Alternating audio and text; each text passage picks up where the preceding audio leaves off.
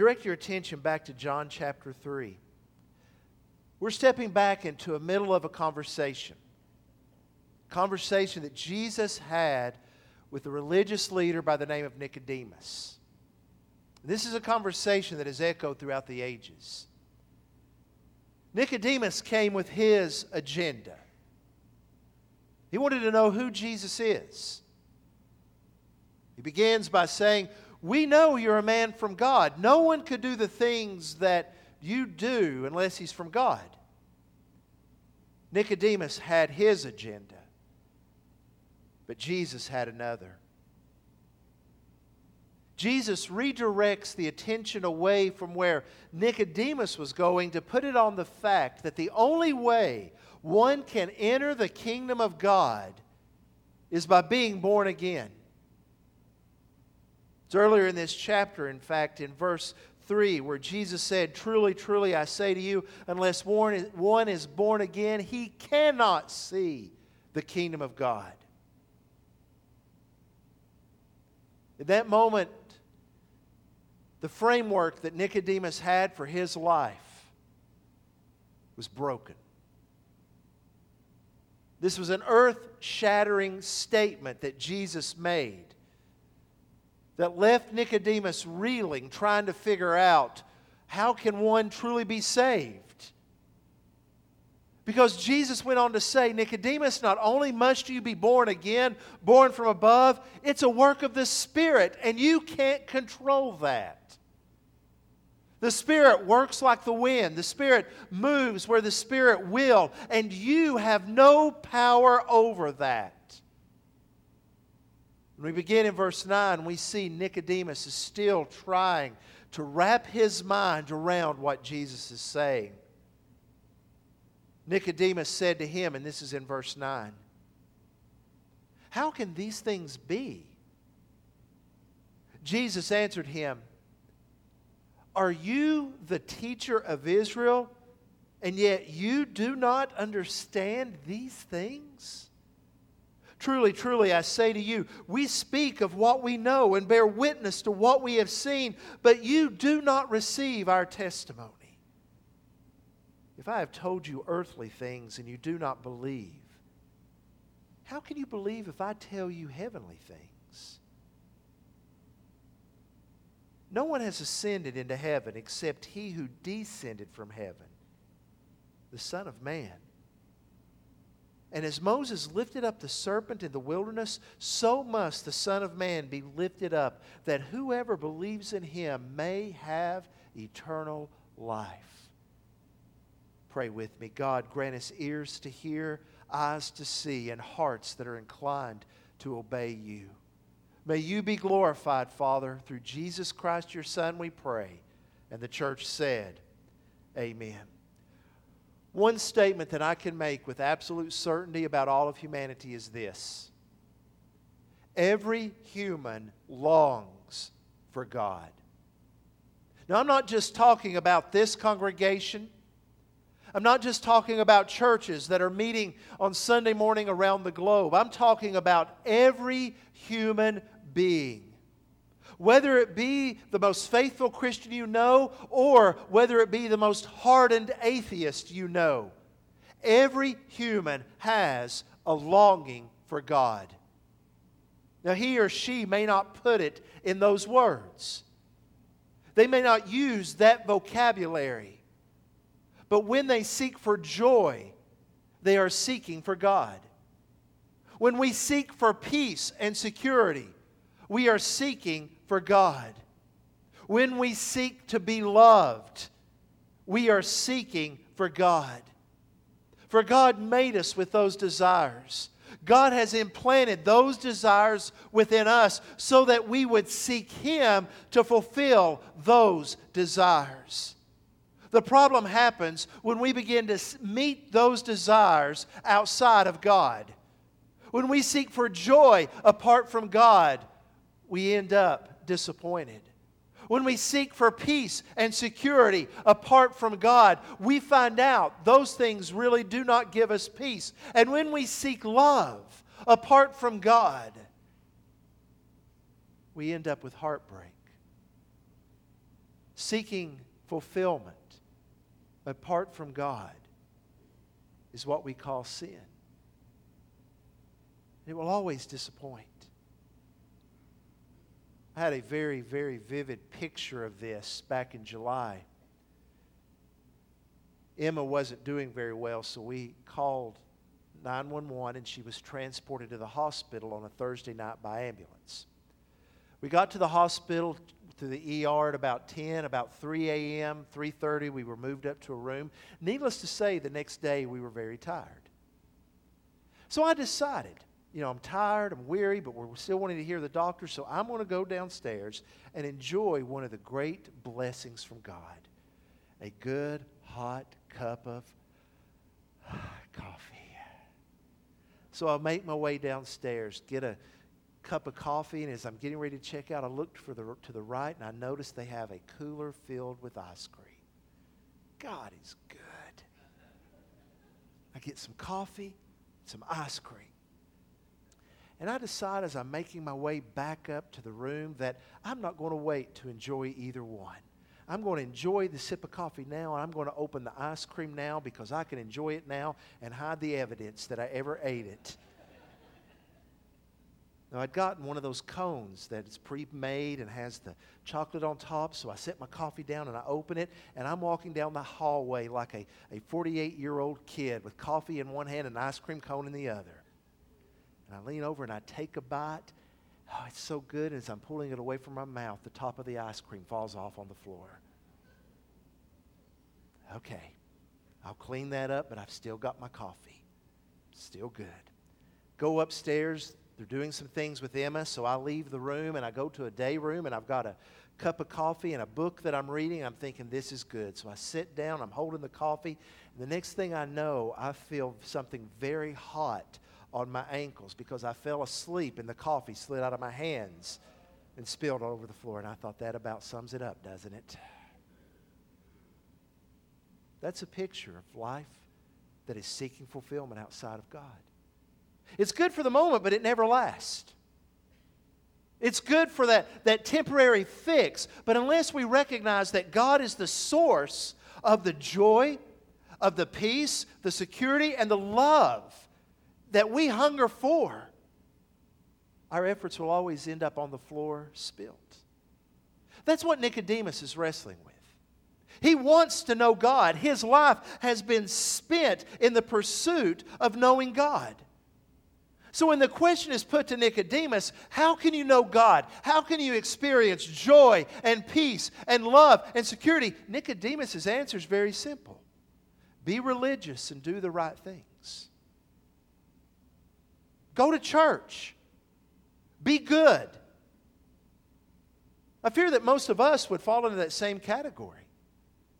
Even though we know the language of grace and faith, deep down I'm afraid that there is still this strong current that pushes us to the belief that we are saved by good works, by going to church, by being kind. And so we think, yes, I do those things, I will enter the kingdom and have joy and peace, security and love. I'll know God. But then Jesus shatters that illusion. Verse 3 you have to be born again. You can go to church, but if you are not born again, you won't see the kingdom of God. You may be the best person you can be. But if you're not born again, you will not see God. Now, these words cause Nicodemus to stagger like a boxer hit by an uppercut. So I ask, how can these things be? You and I know that feeling when our world's shattered. If you have maybe you had invested in the stock market, all of a sudden that, that stock hits the bottom and you feel this empty feeling in the pit of your stomach like that was my hope and now it's gone. That's Nicodemus. My hope is that I'm a good teacher, I follow the Torah, and I do the right things. But Jesus shows that if we invest in that account, it is empty. So when Nicodemus is questioned in verse 9, how can these things be? He's really asking, if religion cannot save me, then what hope do I have of being saved? If being good can't save me, what hope do I have of being saved? Jesus answers. He answers us by saying that our hope is this that God has come down to meet us. Where you and I could not ascend up to heaven to meet God on our own, He has descended to us to meet us. Verse 10, as Jesus answers Nicodemus, there's a bit of, of sarcasm, a bit of rebuke in his answer. Notice he says, Are you the teacher of Israel? He doesn't say, Are you a teacher? He says, Are you the teacher? Apparently, Nicodemus had a, a standing of high reputation in the community as being the preeminent teacher of Judaism. It's as if he had the PhD in theology and he was the man you wanted to give instruction. And Jesus says, Are you the teacher and you really don't understand this? Verse 11, Jesus says, We speak of what we know, bear witness to what we have seen, but you do not receive our testimony. Now, Jesus is making this point Nicodemus, you know the scripture, but you don't believe it. Nicodemus, you know things about the Messiah, but you really don't believe in the Messiah. You see, the issue was not what Nicodemus knew, it's what Nicodemus believed because there is a difference between knowing and believing. You can know something and not believe it. A man by the name of Elisha Otis exemplifies this. The time that uh, Elisha Otis lived, elevators were being, being built and put into buildings. However, here's the problem the elevators had no braking system. Most of them were just open platforms, so no building was built over six stories tall out of fear of what might happen if the elevator falls. And even then, people were a little bit nervous about getting on elevators, and rightly so. So Elisha Otis had an idea. What if he could invent a braking system that would stop elevators? Now, buildings would not be limited to six stories, they could go much higher. So Elisha Otis began working on a braking system. And he unveiled his braking system for elevators at the Chicago World Fair. But there weren't many people buying. Oh, they understood the, the premise. As he explained the technology, people nodded and said, Yeah, I see what you're saying, but none would be willing to buy into the system. So, this is what he decided. He built a huge platform stretching more than six stories high. And he would get on an elevator pulled up by a rope. And as he was at the top through a speaker system, he would say, I'm going to demonstrate to you my braking system. Then he would reach up and cut the rope. Needless to say, the braking system worked. If you step on an elevator and see Otis Elevator, well, now you know the rest of the story. You know what the difference between knowing and believing is? Knowing is understanding how the brakes work, believing is cutting the rope. You see, we need to remember that our focus is not just studying the Bible to know the Bible. Our focus is studying the Bible to know God, to believe God, to live for God. So Jesus is pushing Nicodemus by saying, You know the scripture, but you don't believe it. I am one that has come to you, and you don't believe it. And he goes on in verse 12 because he says, If I've told you earthly things you don't believe, how can I believe? How can you believe if I tell you heavenly things? It's believed that the earthly things Jesus had spoken of were the illustrations of new birth, the illustrations of the wind to show that new birth is done by faith and by the power of God. And he's saying you have to get the basics, Nicodemus. You see, we have a tendency to always want deep and depth, and there's nothing wrong with depth. We need to study for depth, but we never move beyond the foundational truth that our salvation is by faith through grace, and all that through Jesus Christ. No matter what we learn, we never move beyond that. We need to go deeper in the faith. but our depth de- never goes beyond that foundational truth. I'm always reminded of a theologian by the name of Karl Barth who was brilliant. Brilliant theologian. He's touring the United States in the early part of the 1960s. And after a lecture at the University of Chicago, a room of reporters gathered and they're asking him questions. And one reporter asked him a question Dr. Barth, what is the most profound theological statement you have ever come across? Everybody kind of paused for a moment, waiting to hear what this brilliant, erudite man would say. He looked at them and he said this Jesus loves me, this I know for the Bible tells me so. It's easy as we study the Scripture to become enamored with things that may be beyond us, but we must never move beyond the foundational truth that we are born again by the grace of God. That's the fundamental of our faith. So Jesus has answered Nicodemus. These things can be because I've come down from God to show them to you. Believe me, Nicodemus. But the question still hangs in the air. How can we be born again? How can we have new birth? That's where Jesus moves next in verses 13 through 15. We can experience the new birth because of what Jesus did on the cross. Verse 13 places this action firmly in the realm of grace. No one has ascended into heaven except he who descended from heaven, the Son of Man. No one has gone up to God on their own to bring this down, Nicodemus. I have come to reveal to you how you can be born again, and not only to reveal it, but to make the way. Verse 14, Jesus explains how we can be born again.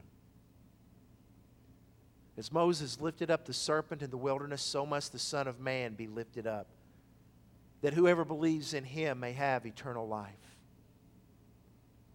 In the earlier part of this conversation, Jesus uses the imagery of birth to talk about being born from above. Now he goes back to the Old Testament. He uses a moment from Israel's history to show what the cross means and how the new birth happens. Now, to understand the statement in verse 14, we must understand what happened in Numbers 21. The children of Israel have left Egypt and they're making their way through the wilderness. But along the way, they start grumbling and complaining. Where are we going to get water? Where, when are we going to get there, Moses? Moses, why did God, has God abandoned us? Why did He do it like this? You'll find that in the Old Testament, one of the greatest manifestations of our sin is ungratitude, complaining, grumbling. A sin that God takes very seriously because it shows doubt in God and it, it doesn't recognize God is at work in all things. So God gets their attention, He judges them. He judges them by this He sends snakes among them poisonous snakes. They're referred to as fiery serpents because of the color of their skin. Think about copperheads if there is ever a motivation to be thankful, the idea of a plague of copperheads would do it. People are being bitten and they're dying. The people recognize that this is God saying, repent, and that's what they do. People are still dying. So now, because the people have repented, God does something, something unique. He says, Moses, I want you to have a brass snake fashioned, and I want you to put it on a pole. And as you walk through the camp with that pole, as people gaze upon that, they'll be healed. If you've ever seen a symbol for the medical profession, you're familiar with this imagery. Look into that serpent on the pole and be healed. Now, Jesus draws a parallel. Just as the serpent was lifted up so must the Son of Man be lifted up. Jesus is teaching us how the new birth happens. So the question is this When they looked up at the serpent, what did they see? And when we look at the cross, what do we see? When Israel looked upon that brass serpent, they saw the consequence of their sin. when we look at the cross, we see the consequence of our sin. And that consequence is death. You recognize that death came into this world because we rebelled against God. Every funeral service is a reminder that sin is in the world and the consequences of sin is death. Every cemetery you drive by is a visual reminder that we are in a fallen world. But on the cross, when we see Jesus, we see one who is bearing death on our behalf. You may ask, well, if Jesus took death on our behalf, why do we still die? Death still occurs because we await the redemption of these bodies. We await the day He returns and we are transformed. And when these bodies that are prone to decay decay no more, when that which is mortal puts on immortality, when this body that is corruptible puts on incorruption, but we are still redeemed, so we do not have to fear death because of what Jesus did on the cross. In John chapter 11, when Jesus is at the graveside of Lazarus, Martha meets him and she says, Lord, if you had been here, my brother would not have died. Jesus looks at her and he says, Do you believe your brother will rise again? Martha says, Yes, Lord. He'll rise again. And the last day on the, the resurrection. And Jesus looks at her and he says, Martha, I am the resurrection and the life. He who believes in me, though he die, he shall live. And everyone who believes in me shall never die. When we look at the cross, we see one taking death on our behalf. So we need not fear death. We need not worry about death. We know one and are in one who has overcome death we can share the testimony of one Dwight L. Moody, the great evangelist, that upon his deathbed he said these words You will soon hear that Dwight Moody has died. Don't believe a word of it. I shall be more alive at that moment than I have ever been before. Believer, when we look at the cross, we see one who has taken death for us. That's why at every funeral I quote the words of C.S. Lewis, who once said, Christians never really say goodbye we simply say, See you later. We look at the cross and we see the consequence of our sin. And we also see this the shame of our sin. When Israel looked at the serpent, there was a sense of shame because they knew, they knew that what was upon that stick was because of them. They knew that their illnesses, the death, the serpents, was because of them. And there was a sense of shame when we look at the cross, we see one who bore shame on our behalf. Shame is that feeling of humiliation or distress brought about by wrong behavior or foolish behavior. But in reality, you and I don't have to define shame, we know it. We know that feeling when we are caught, when we are guilty. It's the embarrassment of sin. And the reality is, we don't have to be the perpetrator to know that sense of shame. There are those who feel a sense of shame because they have suffered because of the sinful acts of others. Their life is spent trying to get rid of the shame, trying to get rid of the humiliation. Church, when we look at the cross, we see one who has taken shame on our behalf. You and I, we sanitize the cross. We make it nice. We make it palatable. We make it non offensive. If we had seen the cross the day Jesus was crucified, you and I would have been absolutely shocked and mortified. When Jesus speaks of lifted up, he speaks of the cross, but he wasn't lifted up way in the air. In reality, his feet were probably four to six inches off the ground. So people around him could mock him, spit on him. That's why we have records of conversations. He was close enough to talk. But the thing we overlook, the thing we clean up the most is this.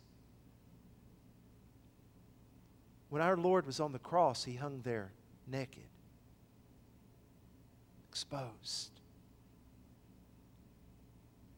The creator of the universe, not wrapped in glory, but embarrassed, humiliated. Why did he do that? Because he bore the shame sin. You and I don't have to bear that shame. When we look at the cross, we see the one who has taken shame for us. And today, if you are carrying that heavy burden of guilt and shame, hear me clearly. Our Lord Jesus took that on your behalf. He took that sin. If you've suffered as a victim, He has suffered with you and on your behalf also. When we look at the cross, we see one who died for us, one who took our shame, and one who bore the wrath of God for us. That snake was a symbol of God's anger over sin. When we look at the cross, we see God's anger over our sin. We see his wrath. Jesus endured the wrath of God on the cross. He did it for us. Believers, what that means is that we may have trials and tribulations on this earth. We will. But, believer, you and I will never face the wrath of God. Never. And I'm afraid we forget the enormous value of that. Like many of you, I've followed the news reports when Hurricane Florence was coming in, and when the word went out, evacuate, get out of the path of this storm, millions heeded that counsel. And I could not help but think did you know one day there is a storm coming? It is the storm of God's judgment. When the Bible speaks of Jesus coming on the clouds, the imagery from the Psalms and the Old Testament is not big, white, puffy clouds like cotton balls. No, the imagery is storm clouds, dark, dreadful, containing the storm of God's wrath. When that storm comes, there will be no escaping it. That's why the evacuation call is going out now. All who would come to Christ now don't have to fear that storm. That's why he says, Whoever believes in him may have eternal life, a quality of life, a duration of life, a blessing of the kingdom of God. He says, That's how the new birth comes to be. Have you experienced that? Don't be like a Nicodemus holding on to your works. Let them go and trust what God has done on the cross and have eternal life. I want to ask you to bow your heads with me. Nathan and I are going to be at the front as we begin to sing this hymn, this wonderful hymn by Isaac Watts, where he talks about surveying the wondrous cross. If you need to respond, if you have questions about following Jesus Christ, I want to invite you to come. Now, as you come and you have questions about the cross, this is what we will do. We're going to meet with you, but what we'll do is we'll wait till after the service is over we don't want there to be that pressure of feeling like everybody's watching. We'll just ask you to come forward and maybe wait on the front row. And then after the service, we'll take as much time as needed to explain what it means to be born again. But this is a time where you can respond, where the Spirit of God is, is moving on your heart. Lay the fear aside. Jesus has taken it. Don't carry that shame anymore. Jesus has taken it. Don't be fearful of the day of judgment, for Jesus has taken the wrath of God.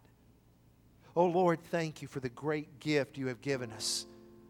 Father, we didn't come up and make Jesus come down. He did this, Father, in your great plan. He did this. He came and, Father, He took the form of a servant and was obedient even unto death, even death on a cross. Thank you, Lord. Bring us anew to recognize our only hope is faith in the death and resurrection of Jesus. For it is in His name we pray. Amen.